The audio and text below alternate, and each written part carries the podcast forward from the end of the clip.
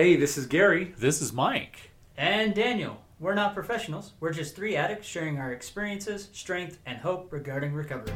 Having had a spiritual awakening as a result of these steps, we tried to carry this message to other addicts and to practice these principles in our lives. Hello, and welcome to another episode of the 12th Step Podcast. This is Gary. And I'm Mike. This is Daniel. And we are joined today by a special guest. To know him is to love him, not to know him is to love him from afar.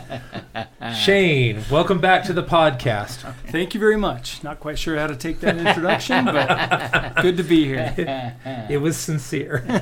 that might not help clearing up how you should take it. But all right, so we're going to jump right back into our discussion on uh, uh, patterns that emerged for long-term recovery and the different points. We've covered uh, six up to now, and we're going to cover three more in this episode.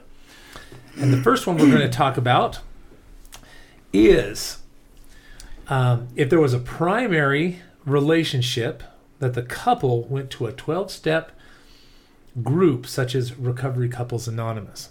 So couples worked together and went to programs to work on their recovery. Now, um, RCA. I don't know that we have an RCA group. Do you guys have any experience with this?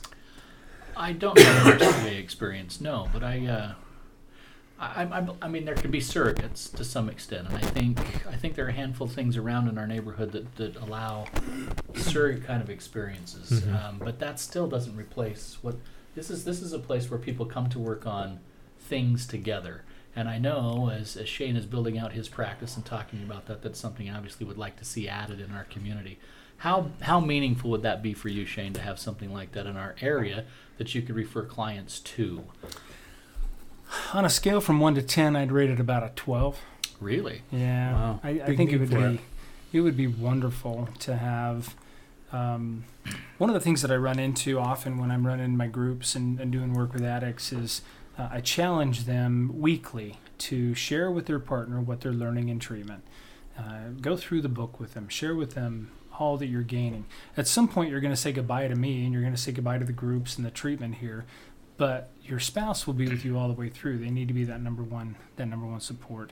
So the ability to go through such as an RCA group, uh, Recovering Couples Anonymous, um, is phenomenal And being able to work those those 12 steps for couples together. There are some surrogates out there. Uh, many of the Christian religions have developed um, several of their own. I'm familiar Right. with a few here in our area here. Um, but again, I'm I'm such a fan of the true 12 step program that I would love to see a good solid RCA group formed in our area here. There are some that are online. Uh, I know that many of my addicts and their partners are concerned about getting online and, and doing much just because of what that's meant in the past with their addiction. But um, but even the online RCA groups are good. There is a Facebook page for RCA. Um, so there are some good resources out there for people to be able to get involved in some of this. Interesting. Yeah, this is something that I know very little about. But, but you know, I don't know that we necessarily knew, knew about a 12 step program much until we really kind of got that moving in our area as well. Do you know, So- I can I can speak a little bit to this in that um, very early in my recovery, my wife did such a good job at realizing and accepting that she had her own work to do too, and she Yes. owned that. And we did a lot of that work together. In fact, one of our one of our favorite books, and you guys are familiar with this, the Gentle Path Through the Twelve Steps. Yeah.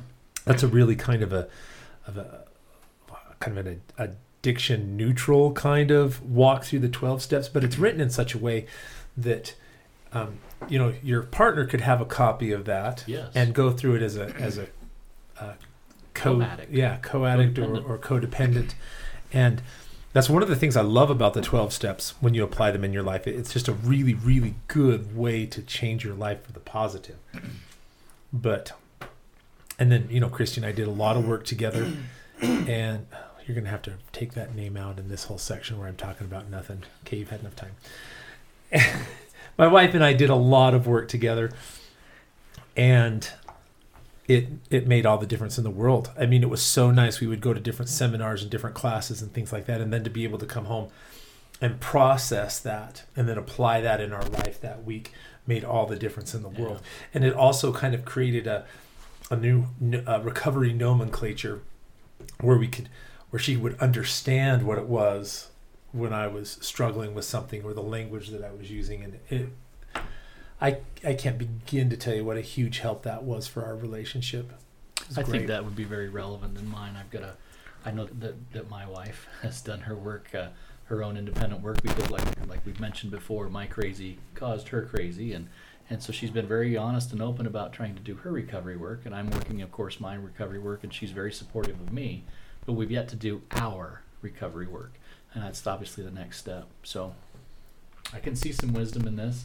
I don't know. I'm a little uncomfortable about the online environment. Tell me a little bit more about that, Shane. Is that is that is, is it successful? Is it not successful? Is it uh, uh, would that be something that would be relevant for even some of uh, some of us to get involved with? I'm, I'm a bit of a purist. I like a, an in-person experience more so than, than an online experience, but uh, I'm also a fan of of anything is better than nothing Sure, when it yeah, comes to for sure. these kind of situations. And so, um, taking advantage of what you have available. I mean, a lot of our people in in very rural areas in their states or countries, or you know, this this podcast is heard worldwide at this point now that many of these people may not have access to anything else except uh, an online kind of presence. Yeah. And so I would certainly advocate for that as opposed to nothing. Yeah, So that's a great if you live in a, a suburban area or a, uh, an area where you have access to to something in person, I would certainly say that's a better option. yeah, So very good. Great point. Uh, let's move on. Let's do. Okay. All right. They developed a spiritual life. Now, I think we teased this a little bit in our last episode. We started to talk a little bit about it, but it goes on to say that um, what their spiritual life consisted of was as important as participating it or participating it. Oh my goodness, I cannot read. Practicing. easy Thank- for you to say. Thanks, man. Practicing it on a regular, even daily basis. Those whose spiritual life flourished were also usually active participants in a spiritual community. Now, we talked a little bit about the importance of um, addressing, you know, the your religion of, you know, what you grew up with, and we've also talked uh, to a pretty, pretty to a pretty great extent the importance of not throwing the baby out with the bathwater. That there might be something there that you need to consider and Yeah. at least understand. But it has been my experience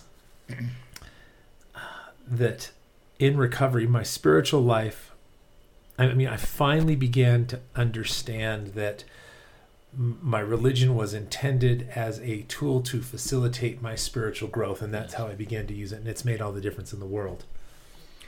There's been an interesting, uh, uh, there's been a really clear division in those that I've seen working recovery, and that is, is that there are those who embrace the relationship with the higher power and understanding their faith, and maybe even tackling their faith of origin, or faith of their childhood kind of issues, and moving forward. And there are those who just simply say, "Nope, I'm out of this. I can't. It was so painful when I went through it the first time that I have no intention of really sort of going back."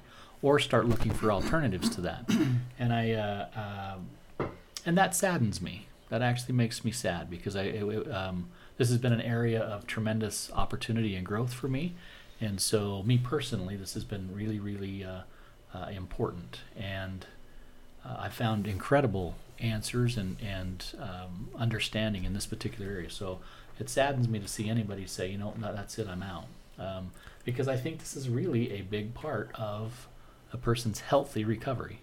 Thoughts, Shane? You know, I I, uh, I want to reiterate, and I think I kind of touched on this in one of the previous uh, segments, but there's a big difference between religiosity and Yes. spirituality. Um, so this this becomes kind of a, a situation in our 12-step programming sometimes that is a, a turn off to those who may ascribe to atheism or even uh, agnostics, um, because we we have a tendency to first think religion Yes. when we think about spirituality, and yet nothing could be further from the truth when we're talking about these pieces. Um, many of our religious people start there with their development of spirituality, but if done correctly, spirituality grows well beyond what the religion can tell you. Um, and so there's a place at this table for everyone if they will uh, take the time and opportunity to develop that spiritual connection. Um, and I can't I can't begin to tell you what a driving force that's been, even in my own recovery. Um, I think I've shared with you guys before that around four years ago now, I, I received a, a prompting, if you will, to rework my step 11. Step 11 is about improving my conscious contact with my higher power, seeking only for knowledge of His will in my life. And I've spent about four years working on that. Um, and it's been tremendous in developing um, higher understanding from a spiritual nature of um, my recovery, um, how to be able to utilize my higher power in that recovery, how to understand others from a different perspective. Uh, it's just been fantastic. So I want to make sure that nobody gets bogged down in the idea of, you know, spirituality as it pertains to maybe a religion or something like that. It's a great idea. Great thought. Great thought. Yeah, this is a this is an interesting one. Um, I think it's important to note that developing um, a spiritual life is it's really necessary. You know, as far as the twelve step program part- is concerned, it's a spiritual. It's part of step two and Yeah, yeah. It's it's part of a lot of the steps. Yeah, yeah. Step I mean, 11. yeah, but to start out, you got to at least work Yeah, through that in those yeah. two steps. It's tough to do step 11 well if you haven't done steps 1, 2, and 3 well. Yeah. it's true.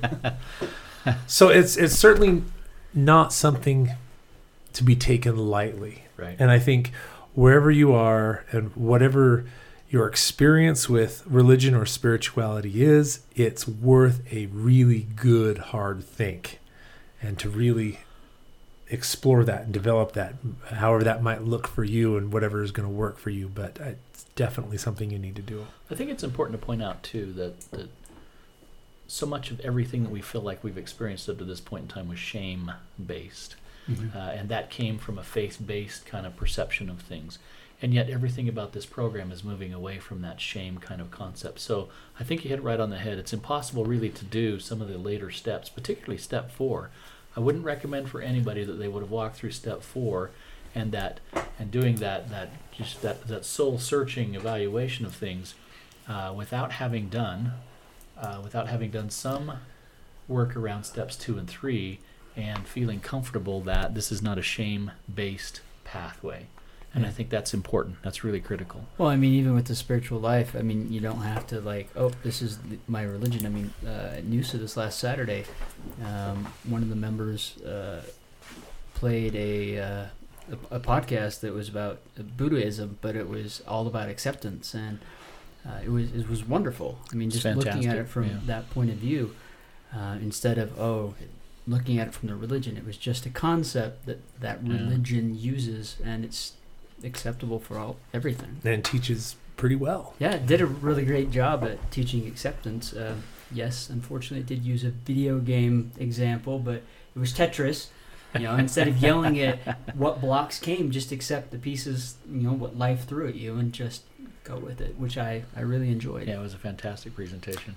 Eastern philosophy um, holds a great deal of insight and opportunity for us in a recovery process. So I, I wouldn't I wouldn't steer anyone away from understanding more around Eastern philosophy work. I think I think opening yourself up to ideas and developing that spiritual life. I think you're going to find wisdom in some very unusual places.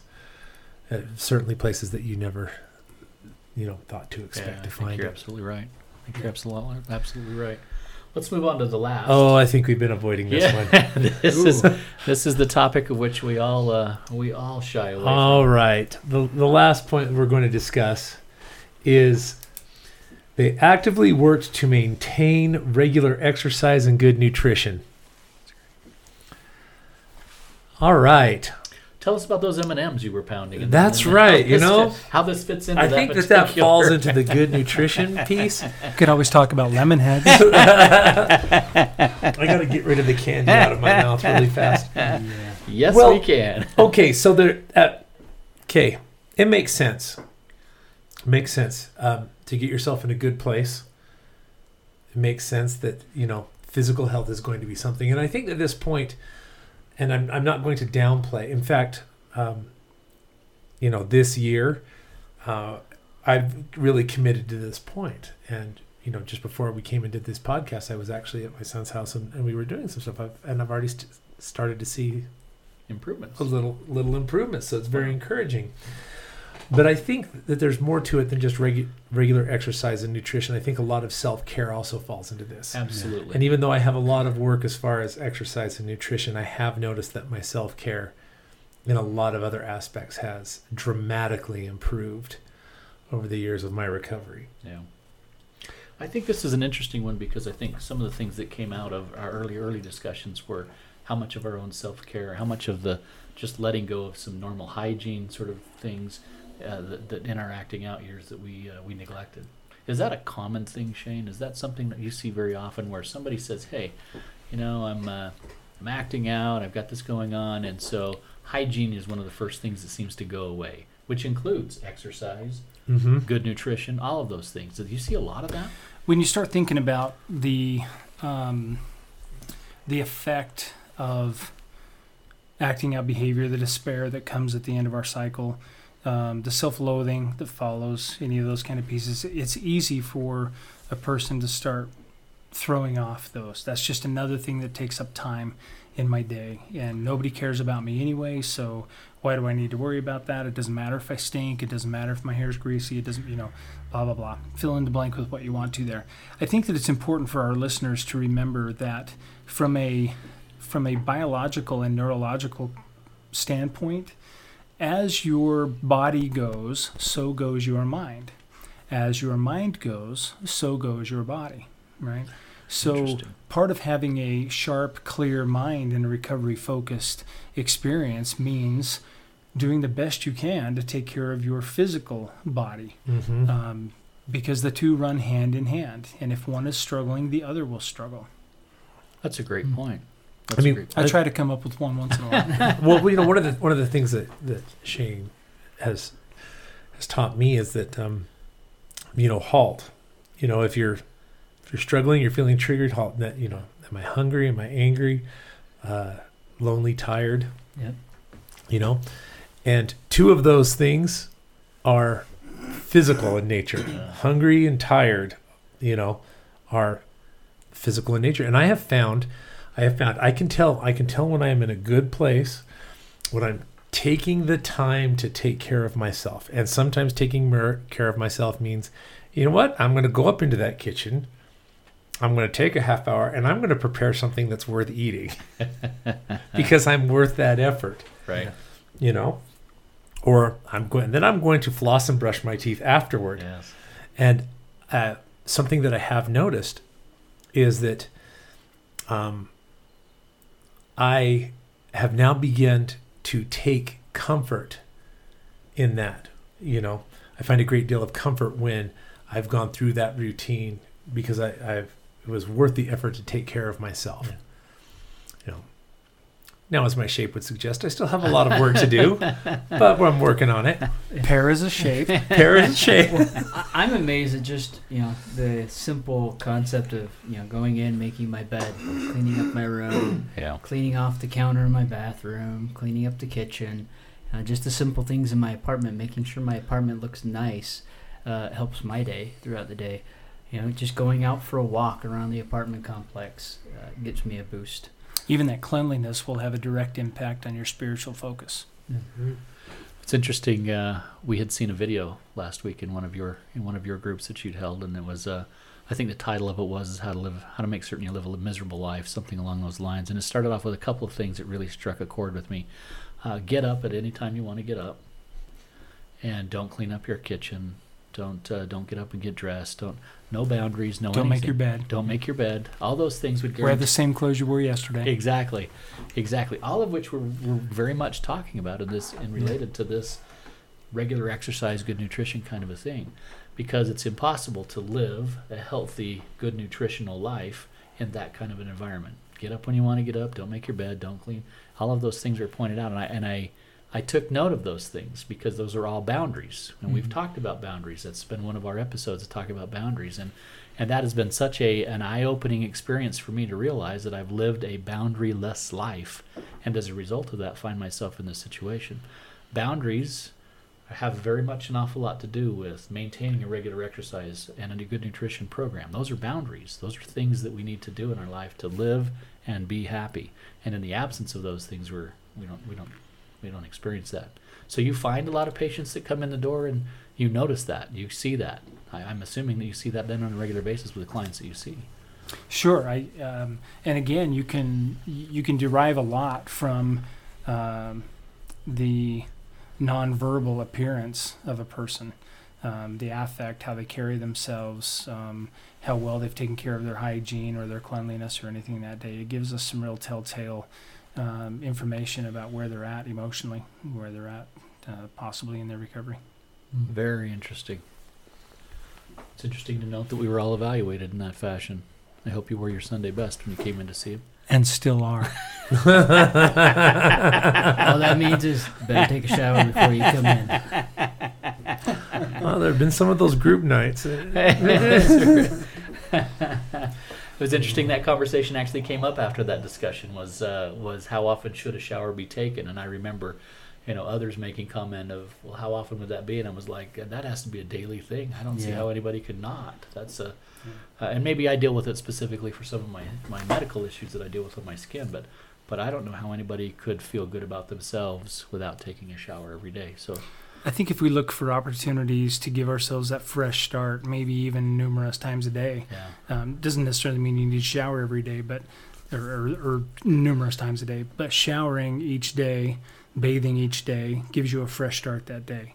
Um, combing your hair a couple of times that day gives you a fresh start again. Uh, brushing your teeth after every meal, flossing after every meal gives you a fresh start. I think it's important for us in our recovery process to look for those moments where we we give ourselves a leg up. That makes and and begin to view things like that as part of your recovery to, to recognize that putting forth the effort to do those things to take care of myself is telling myself how I really think and feel about how I value myself. yes Yeah. That was so eloquently spoken. That's okay. I mean, it's it. You know, it's yeah, it's really easy to run to McDonald's and grab a hamburger. It's cheap, but you know, it's easier and what's better for you to go and take the time to cook yourself a meal. It's interesting you bring that up, and I'm going to share a story simply because Yeah. we have a second here and I want to share this. Um, I am not a McDonald's eater. Mm-hmm. I've discovered that uh, I, I find really no nutritional value in a McDonald's meal in any way, shape, or I, I don't think there is any. Ironically, ironically, I discovered after some years of, of working through recovery, I discovered that every time I acted out, I ate a McDonald's. How interesting. There's a really strange correlation there to, to come to the conclusion that after that experience, I think I experienced some level of shame and some lame, some level of, of, of not feeling good about myself after the action that I had just So committed. that's And how so you the chose to place that- punish yourself? uh, it's just interesting that I was hungry. I had neglected the, the meal How of the day, and the fa- the place I always found to, to eat immediately was McDonald's. You know, it's uh, we mentioned in in a previous podcast about Dr. Carnes' book "Don't Call It Love" Yes. and the chapter that he has written in there on the addictive culture. Um, one of the items that he listed in there as part of our addictive culture is we live in a very um, what's the word I'm looking for? Disposable society. Yes. Uh, and he purposely lists out things like disposable diapers, um, uh, fast food, and, and styrofoam cartons, and this disposable world that we live in. And look how quickly and easily and seamlessly that fits into our addictive process, right? Every time you acted out, it was followed by McDonald's Followed or, by McDonald's. or preempted by McDonald's or however that worked. Treating your time like it's disposable. Yeah. Sure. It's another one of those pieces that leads back to uh, understanding how some of those secondary addictions happen and, and how they feed our primary. I think, ironically, since then, I don't believe I've had a McDonald's since then. My last acting out, acting out experience was was uh, several years ago, and in that experience, McDonald's, and then since then, I don't think I've had a McDonald's since then. Really? It's really, uh, it's the view I have of the kind of food that's there, and I, I for whatever reason, it was acceptable at the point in time that I would be acting out, and it was literally always I had McDonald's afterwards. It's interesting. Uh, It's just, just a correlation that I made here just recently in some of these things we've been working through. So. Well, I like their fries. You know what? My wife does as well. She's Good. determined that they're the best fries around, and if we're gonna do fast food, it's uh, let's get the hamburger at Wendy's and the French fries at McDonald's, which I don't understand. I'll That's take chili over that any day of the way. So long and the short of it is is uh, take care of yourself. You're worth it. Go get some exercise. yeah, Prepare some good meals. Get some sleep. those are all good things. You know, a special shout out to Shane tonight for joining us. That was uh, kind of you to spend some time with us and to walk us through these things. I know that you uh, you see these things more often or not than we do with uh, dealing with your client load, and, and so we appreciate you being here. Absolutely. It's a pleasure to be here. Uh, it's always great to hang out with you guys and swap some lies here and there. So I appreciate you. I appreciate you inviting me along. All right. All right, I guess that'll wrap it up for another episode. This is Gary saying, uh, do the next right thing. And this is Mike saying, find the peace, do the work that recovery can bring. And this is Daniel saying, find the peace in your recovery.